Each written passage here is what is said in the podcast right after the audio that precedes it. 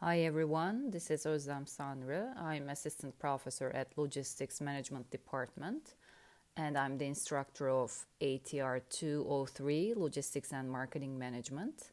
So, this course takes a practical marketing management approach. Um, we're going to provide real life examples and stories uh, that engage students with marketing concepts and bring modern marketing to life.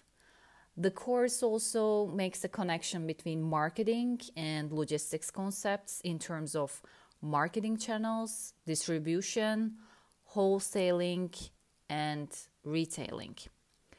So, what about the weekly schedule? What about the contents?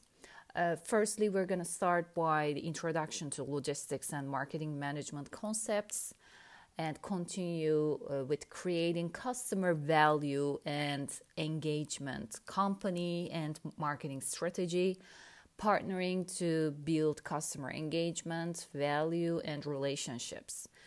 And continue with analyzing the marketing environment, understanding consumer and business buyer behavior. So, customer value driven marketing strategy is another important concept uh, because here we are going to create value for target customers. And what about products, services, and brands? So there are different types of products and different types of services. And uh, during this um, topic, we are going to uh, build customer value.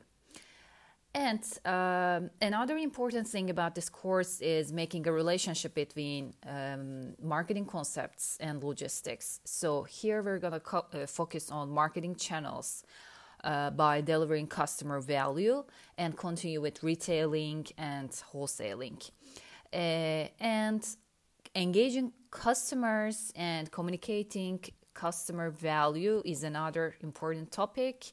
Uh, here we're gonna uh, focus on advertising, uh, public relations, personal selling, and sales promotions. Uh, all the related materials like further reading or PowerPoint slides will be uploaded to ULearn platform and hope to see you in this course and have a nice and healthy semester.